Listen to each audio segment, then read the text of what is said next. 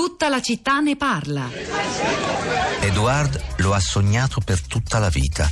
Quando da piccolo leggeva Il Conte di Montecristo, quando una notte ha sentito suo padre, all'epoca in cui faceva lo sbirro, raccontare alla madre la storia di quel condannato a morte così coraggioso, così calmo, così composto, che è diventato l'eroe della sua adolescenza. Per un uomo che vede se stesso come l'eroe di un romanzo, la prigione è un capitolo imprescindibile. E sono sicuro che, lungi dall'essere afflitto, Edouard si è goduto ogni istante, stavo per dire ogni inquadratura, di questo film visto cento volte. La consegna degli abiti civili e dei pochi effetti personali, orologio, chiavi, portafoglio, la divisa ricevuta in cambio simile a un pigiama, la visita medica con ispezione anale, il percorso attraverso lo sterminato labirinto dei corridoi con due guardie al fianco, la successione delle sbarre dei portoni, infine la pesante porta di metallo che si apre e poi gli si richiude le spalle. Ecco, ci siamo. È in questi 8 metri quadrati che dovrà vivere per alcuni mesi o per alcuni anni e, come in guerra, dimostrare quel che vale davvero.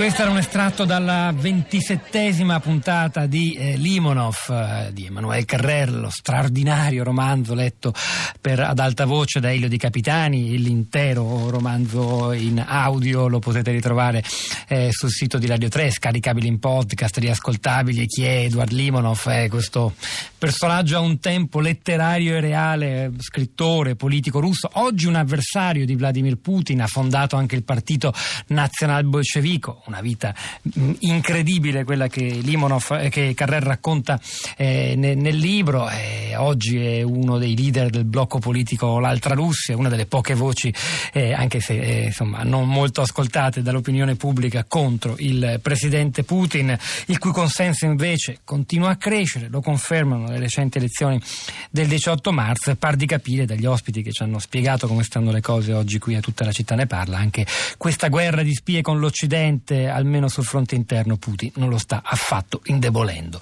Quali le reazioni, Rosa Polacco, dei nostri ascoltatori e in generale della rete di social network a questa storia?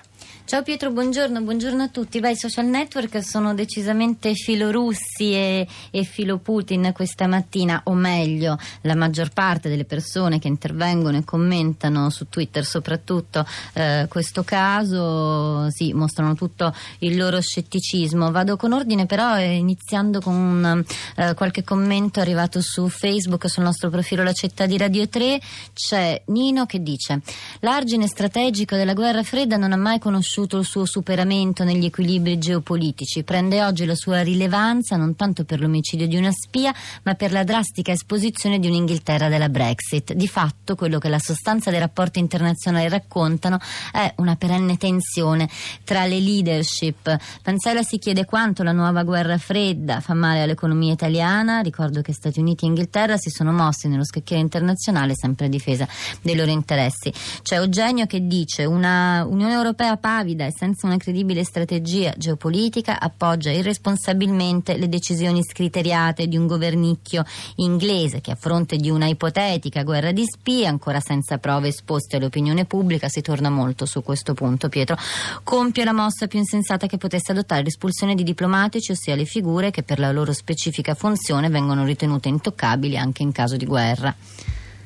Allora, io sto guardando quanti messaggi, analisi sul caso Russia. L'Unione Europea, scrive Tina al 335-5634, arranca dietro USA e Inghilterra e non ha una propria visione, con il rischio che i falchi di Trump contro la Russia conducono loro un gioco sempre più pericoloso, anche se per esempio Franco Venturini, ve lo potete anche riascoltare dal sito di Radio 3, ci ha spiegato che la regia vera questa volta sembrerebbe venire anche per quanto riguarda l'espulsione dei diplomatici dall'Europa e in particolare dalla Francia di Emmanuel Macron. Eh, opinioni diverse diverse, insomma la, lo scenario è complesso. Ora la ascoltiamo, mh, mm, ci sono due coll- ascoltatori collegati alla nostra piazza, andiamo a Modena dove c'è Flavio. Buongiorno Flavio.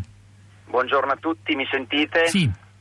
Eh, buongiorno, io volevo intervenire dicendo, si possono dire tante cose, ma ricordando che in realtà esiste una tradizione di dialogo tra gli Stati Uniti e la Russia, eh, in più momenti si ebbe questo, in particolare quando i nordisti dovevano difendersi dal sostegno inglese dei sudisti, eh, entrò in gioco lo zar per esempio e eh, alla, alla, uh, uni- alla, esposizione universale sui 100 anni della dichiarazione di indipendenza eh, Mendeleev era presente e tornò in Russia con un grande progetto eh, insieme da, da, da, condurre con il ministro Sergei Witte per costruire le famose infrastrutture, insomma, no? che fecero molto temere l'impero britannico.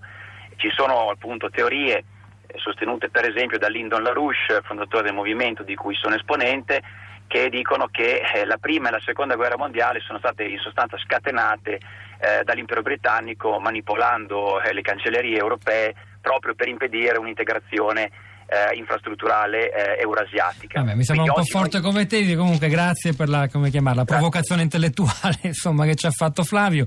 E ora andiamo da Modena a Genova. Titta, buongiorno, benvenuta.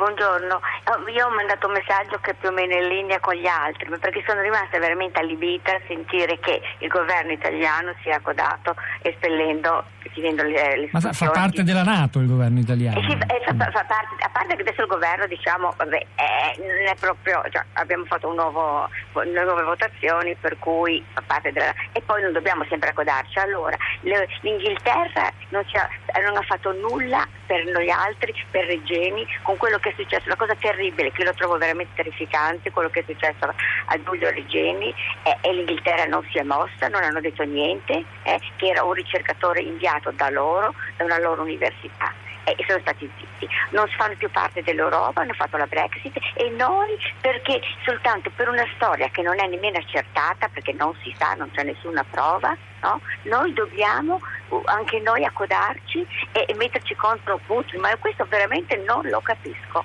Io non sono, per, non sono per Putin, non sono Va bene, abbiamo capito, la ringrazio. Prove in realtà ce ne sono, sono state condivise anche, pare, dalla, da, da, dal governo britannico con gli altri alleati e, e, e, i leader europei. C'è chi dice che forse questa decisione di espulsione di diplomatici non è mossa da una convinta adesione eh, rispetto alla, alla, linea interpretativa che Londra ha dato della, della, della tentata uccisione dell'ex spia, ma insomma forse le prove non sono così forti, però ci sono, eh, gli inquirenti stanno ancora indagando ed è presumibile che forse riusciremo nel futuro a sapere qualcosa di più di questa, di questa storia così intricata, per quanto sia sempre difficile penetrare dentro quella cortina di nebbia che avvolge le vicende dell'intelligence e delle spie internazionali. Rosa, ritorno a te ai social.